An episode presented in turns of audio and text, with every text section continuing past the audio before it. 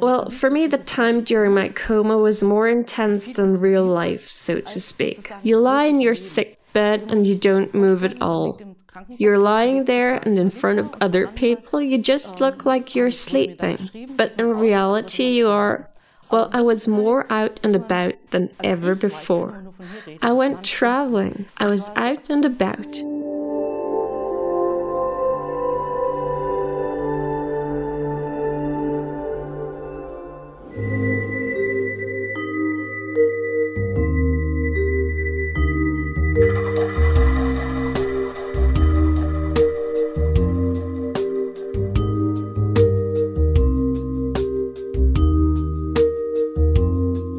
Miss Hauter, you had experiences at the brink of death that had long lasting effects on your life, and it changed it radically. Would you tell us what happened? In 2012, I got very sick. I had a lung embolism, or rather, several lung embolisms. The whole lung was full of peripheral and central lung embolisms. And I had an inferior vena cava syndrome due to a venous thrombosis. Vena cava is the large abdominal vein directly in front of the spine. And I must have lived with this for quite some time because I always had problems catching my breath. And one day I went to a singing event with my daughter in a small town at Lake Constance. Suddenly, I collapsed because I couldn't breathe anymore, and my daughter, who was 13 at the time, called an ambulance. They picked me up from the road because they could already see that I was about to pass away. They told my daughter, Please say your farewells to your mother, but properly. At the time, they also assumed that I wouldn't survive the drive to the hospital because I didn't have oxygen in my blood anymore. And after that, I was in a coma for about two months and I spent a total of eight months in hospital. I had a multi organ failure. One organ after another just stopped working, and I had to be reoperated 12 times. Meaning, they cut me open, got the organ out, put it back, and then it started bleeding, and they had to open me up again. How did you experience this time in hindsight? Because from the outside, a coma looks like a time of complete unconsciousness. Well, for me, the time during my coma was more intense than real life, so to speak. You lie in your sick bed and you don't move at all. You're lying there and in front of other people, you just look like you're sleeping. But in reality, you are well, I was more out and about than ever before. I went traveling. I was out and about. Actually, there were three layers of reality in parallel. There was the reality of my immediate family who had to watch me die and who couldn't make contact with me because I wasn't responsive anymore. And then there was the reality of the doctors who tried to do everything to keep me alive somehow, who invested a lot in me. They got the devices, the medication. I received 28 liters of blood. And then there was my own reality, which was completely different. I wasn't just vegetating in my bed but I was very active. I was constantly traveling. When you said that you experienced the realities of the doctors and your next of kin, does that mean you noticed when you had visitors or what the doctors were doing? Were you conscious of everything around you? Conscious might be the wrong word here. It wasn't like the consciousness you experience in everyday life, like when you say it's got 25 degrees Celsius and it's summer.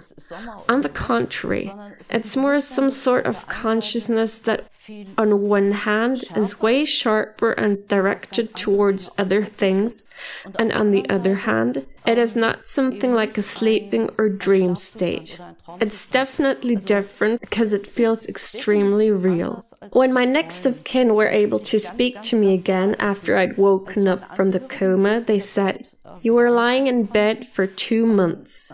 But I couldn't believe this because to me, my experiences had been so intense in those two months that to me, Well, you can't put it in time. Because time and space weren't valid anymore. Because they were denser and stronger and more intense than consciousness in everyday life. People often say that you step out of your body. Well, in my experience, it was more like I was everywhere and at the same time. Well, this simultaneity of space and time that's what made this whole experience so intense. Let me try to explain it with the help of an example. It's a little difficult to speak about it because it was an extra linguistic experience, and if you try to articulate it, it always seems dull somehow. Anyway, quite at the beginning of my coma, I had an experience. Well, they weren't individual experiences, but it was a certain experience that is easier for me to describe because it stands out. I was in an incredibly white room. Well, it was. It's best to compare it with a castle hall with floor level windows. And a very bright light was coming in from all sides at the same time. It was different from normal life, where light comes in from one side and it glitters and dazzles you. But this light was very bright at the same time and not dazzling. It covered me and it was soft and protecting and warm. And the light was omnipresent. And this light was accompanied by incredibly beautiful music. And this music carried me. It was so enticing. This light, this warmth, this music. It was like being carried somewhere. And at the same time, I could feel that my daughter was standing behind me. My daughter didn't want me to walk into the light and she pulled on me. She was holding on to me. And at that moment, I could decide whether I wanted to give myself to the light, which was incredibly tempting, or if I followed my daughter's wish to stay here. This decision was very difficult, but in the end, I was able to make up my mind. It would have been easy to let go and indulge myself in it but I decided to stay here. At that moment, I also started my journey back into life, which was very hard and turned out to be the most difficult phase of my illness. This journey back Dying isn't hard. It's a light and beautiful feeling, and there's no need to be scared of it. But the journey back and to distance oneself from this, what felt like a sort of universal awareness or consciousness, this awareness felt like as if I could give up those painstakingly maintained boundaries between me and others, and to give myself to a sort of overall awareness, which would have welcomed me with great joy and ease. And instead, I withdrew, and I tried to rebuild those boundaries and to separate my own consciousness from this universal consciousness or awareness that wanted to welcome me. And that was very difficult. It was hard work to separate myself from this. After waking up from the coma, I also went through a phase where I panicked a lot. And I had difficulties feeling my own body again and the boundaries of my own body meaning I had the feeling I was scattered all over the room. Just to give you an example, I was wondering why my lower body was lying on my neighbor's bed. That's something I did not understand at the time, and I didn't feel my boundaries. This affected my psychological, but also my physical boundaries. And I really had to make an effort to put all the pieces together again in order to take part in life again. And this phase was very difficult. The phase of leaving, however, was very easy. Just earlier, you were speaking of several journeys. Would you be able to summarize what you had experienced during that time? Indeed, I was properly out and about. I was on the go all the time, and most of the time I was flying. It wasn't like what you'd imagine, like an angel like being. Once I even flew in a MiG, like properly, with the speed of 10G. I even felt this incredible speed that carried me away, and I was, I was far, far away. I was in Norway. I was in Africa. One of the experience was at the time I was actually in Africa, and my mother, who was always sitting at my sick bed, told me that this was probably happening during the phase when nursing assistants from Africa were looking after me. I must have sensed and processed that in my journey. And for some time, I also claimed I was in Spain and I felt everything physically. Well, at least I experienced it physically. In other words, it wasn't a psychotic imaginary journey. But I really experienced it. I can describe you where I'd been to. I went to lakes and went along them on a train. I saw those things. I spoke to people. I was able to understand them, although the people around me, when I was in Spain, I spoke Spanish. I was able to understand the language and I could talk about the conversations afterwards. And I was very fortunate because during the first phase after my illness, pastoral workers came to the hospital and they really took me seriously and listened to me attentively. When I became more mobile using the wheelchair, I was with the nursing assistants in the intensive care ward for two months and they took all those things very seriously. In contrast to the psychologists and psychiatrists I was speaking with, they just dismissed it as a psychosis. An actual experience, meaning you didn't just know in which country you were, you even knew the geographical position. It was real. You were able to verify them and also did that afterwards? Interestingly enough, I never got the idea to look for those places on a map because to me it was so obvious that these places were real. But it's a good idea. I should do that sometime. It's a good idea. But to me, it was just so obvious. It was so real. Even until now, it's hard for me to believe that I never left this bed because I did leave it. I was outside. I was far away. In fact, it was as physically real as if I pinched my arm. A question in terms of time. Does the time you were traveling appear longer than the time you spent in bed or vice versa? Did you have the notion that comparatively a lot of earthly time had passed? It's both at the same time. When I was released from hospital, I was surprised that I had lost quite a big slice of my life. I was sent to hospital in early summer, and when I was released, it was winter, late winter. And I know things like for example, I also realized for the first time how we define the passing of time, right? The experiences we have. Like during Christmas, you go to the Christmas market. In autumn, you eat plum cake, and so on. That was the piece that was missing, and this piece of time I had missed out on couldn't possibly be reconstructed. At the same time, I received a gift that was beyond time and space. And this gift was a lot bigger. Well, it was both at the same time.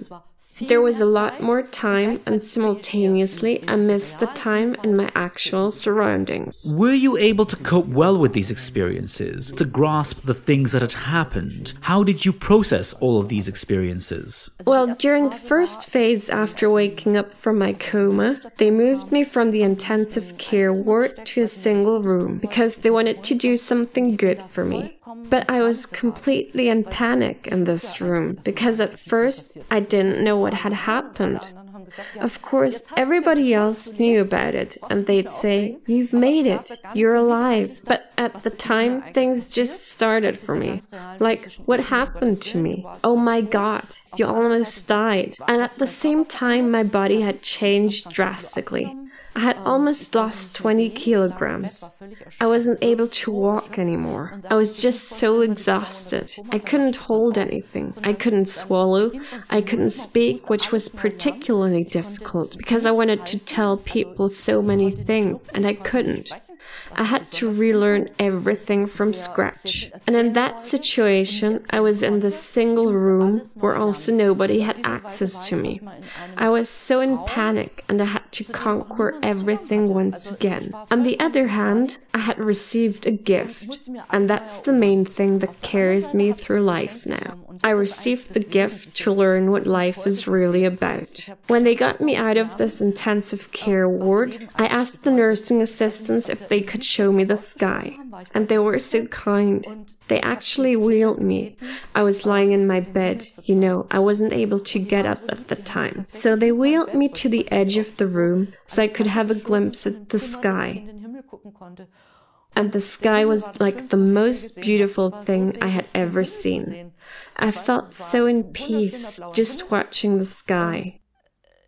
I remember it was beautiful blue sky, and it was an incredibly intense experience. It was like experiencing, I'm alive, and life is just beautiful. And this feeling carries me through life now. I experience it every morning now. I wake up and think, life, you're here, and I'm allowed to experience you. I'm allowed to feel the air. I'm allowed to meet other people. I'm allowed to feel disappointment and pain. In other words, death or this constant closeness to death which I experienced for two months, it gave me life and showed me its value, namely that it is the most precious thing we have. And I remember when they allowed me to let water flow over my arms for the first time. Having water flow over your hands is something that is incredibly wonderful, and this experience has stuck to me. But something else happened as well. Actually, two things happened. I'm not afraid anymore. Fear just stayed in this fragile, shivering, and scared being that was in the sick bed. I left this behind.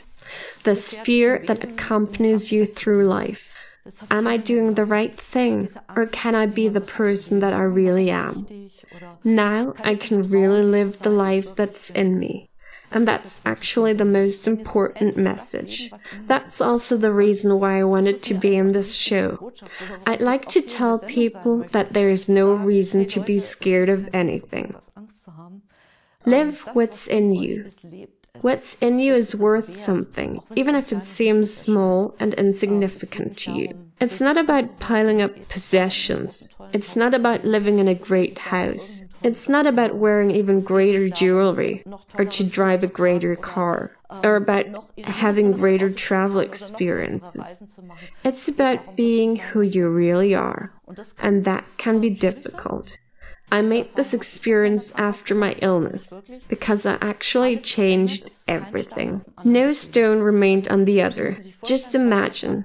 Before my illness, I was the successful wife of a businessman, so to speak. We had a very big house of 360 square meters, two big cars in front of the house, beautiful antiques.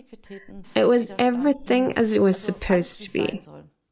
And this life didn't seem important to me anymore. Meaning, I didn't understand why it was important to have two cars, although we only needed one. Why it was important to live on 30, 60 square meters when 50 square meters are enough for one person. And why it was important to pile up all these possessions. These things were just not important to me anymore. I just didn't understand what those things were for. I just didn't have any understanding for it anymore. I had to change my life. I'd like to compare it with do you know those toys for children? Where children, for example, try to push a cube through a certain shaped hole? And to me, it felt a bit like having to push a cube through a triangle. Well, I just didn't fit into my old life anymore. It's not something I chose to do, but it just wasn't possible anymore. But in fact, I always used to be this cube, but before my illness, I I'd been something like dough. I let myself shape and push into the triangular hole. Now I am this cube. I'm sure it was pretty painful to see for the people around me because I didn't fit into this life anymore. I also broke up with my husband because he just couldn't understand it anymore. I'm also terribly sorry, but I couldn't do anything about it. I really think that if you've gone through a near death experience, you realize how precious your own life is, or how little you need to be afraid of things. After such an experience, it's not possible to live a trivial life anymore. Although viewed from the outside, my life is more trivial now than it used to be. I live in a small rental apartment and I don't have a great job anymore. Before I'd been the head of communications, meaning I consulted the company's communications. And now I'm just doing something insignificant. I assist in a doctor's surgery and help people who suffer from addictions because it's important to me to show them how important life is. And this is something that seems meaningful to me. I can't do something that doesn't seem meaningful anymore because life's too short and too important. You mentioned earlier that no stone remained on the other. How vast were those changes? Were there things that only had a chance to develop after you'd made this experience? I think that's why I got so sick, because I lived against myself so much. I didn't have an easy childhood. I was adamant that my life would turn out to be perfect, that everything would be great from the outside. At least that was how I imagined a perfect life to be. Having a husband, a child, a dog, a cat, and a big house. You know, a life that looks perfect from the outside, financially secure. And I completely overlooked that this wasn't me and that I wanted to live a totally different life. And then I decided to change everything. I gave up my job. At the time, I was the press officer of an IT company, and I always wrote that everything was even bigger and more beautiful. You know, the typical press officer language. That's something I just couldn't do anymore, because it seemed phony to me. And I also realized that I couldn't live with a man anymore, and that I was attracted to women. I finally admitted that to myself which was very hard for me at the time, because I was afraid to be rejected by society and to lose all those social connections. And I really hadn't been aware that I had this in me. I needed this near death experience to be able to be myself, because I had so many fears I was suffering from that many fears that I was less scared from death than from life. And finally, this was reversed. I can live my life now, and I'm not afraid of death. You spoke about a big responsibility that developed as a result of the near death experience, which had major effects on your life. Do you mean we should really do what life is asking us to do? Yes, that's exactly what I mean. Well, I had to learn it the hard way, in that sense that I almost lost myself, my body, and this life. But in return, I got to see something. Namely, I got the opportunity that my consciousness or awareness became part of a bigger awareness, and that I can't just act against what is in me But on the contrary, that I'm part of a bigger awareness, that I have a responsibility, a duty to foster this and live it, because one day I'll become not only one day, I already am part of this awareness. Well, I always try to explain it like that. This door that opened up for me during this near death experience, this door never fully closed again. It's like there was a thin curtain, and this curtain I'm able to draw back when I meditate. Then I can feel this overall awareness again. When I take part in everyday life, it's not with me all the time. But when I meditate, I can pull back this curtain, and sometimes I've got the feeling that I'm part of a much bigger awareness all of a sudden. Well, I really don't mind if I call this bigger awareness God, or if I get to a Zen awareness during my meditation. I really feel indifferent about the term, because I think it's always meant to be the same thing. But this thing this awareness that I carry in my everyday life, no matter if I call it me or self, that's my responsibility to foster, so to speak. That's something that was given to me, and I can't just live a life that isn't mine or that isn't me. That's the responsibility I have. All in all, how did your experience affect your idea of man? What is your conclusion in this regard? What is the meaning of life? To me, the meaning of life is life itself meaning life in all its forms. I always find it quite funny when people say life's purpose is to be happy or something along those lines. That's not true. Life has to be lived in all shapes and forms. Pain and misfortunes are part of that. These aspects are also part of my life now. So my life hasn't become easier, but I've become more aware. I think to confront these aspects of life and to savor them fully, that's the meaning of life. And in this sense, we can contribute something to this overall awareness later on. In other words, I won't stop to exist, but I'll give something back. Death and the process of dying are widely tabooed in our society. Many people are very scared of death. Would you be able to give us a piece of advice or a recipe for easing this fear? Well, I wouldn't be able to give you a recipe as such. And I'm not purified and know everything about life now. I'm still a human that's been thrown into this world as every other human too. I just learned that even that is life. And I think it's possible to see death as a joyful part of it and something natural. It's not the opposite of life, but it's the fulfillment of life, so to speak. But I can only speak for myself in this regard, so I don't know what death is like for other people. I just know what it was like for me, if I may say so.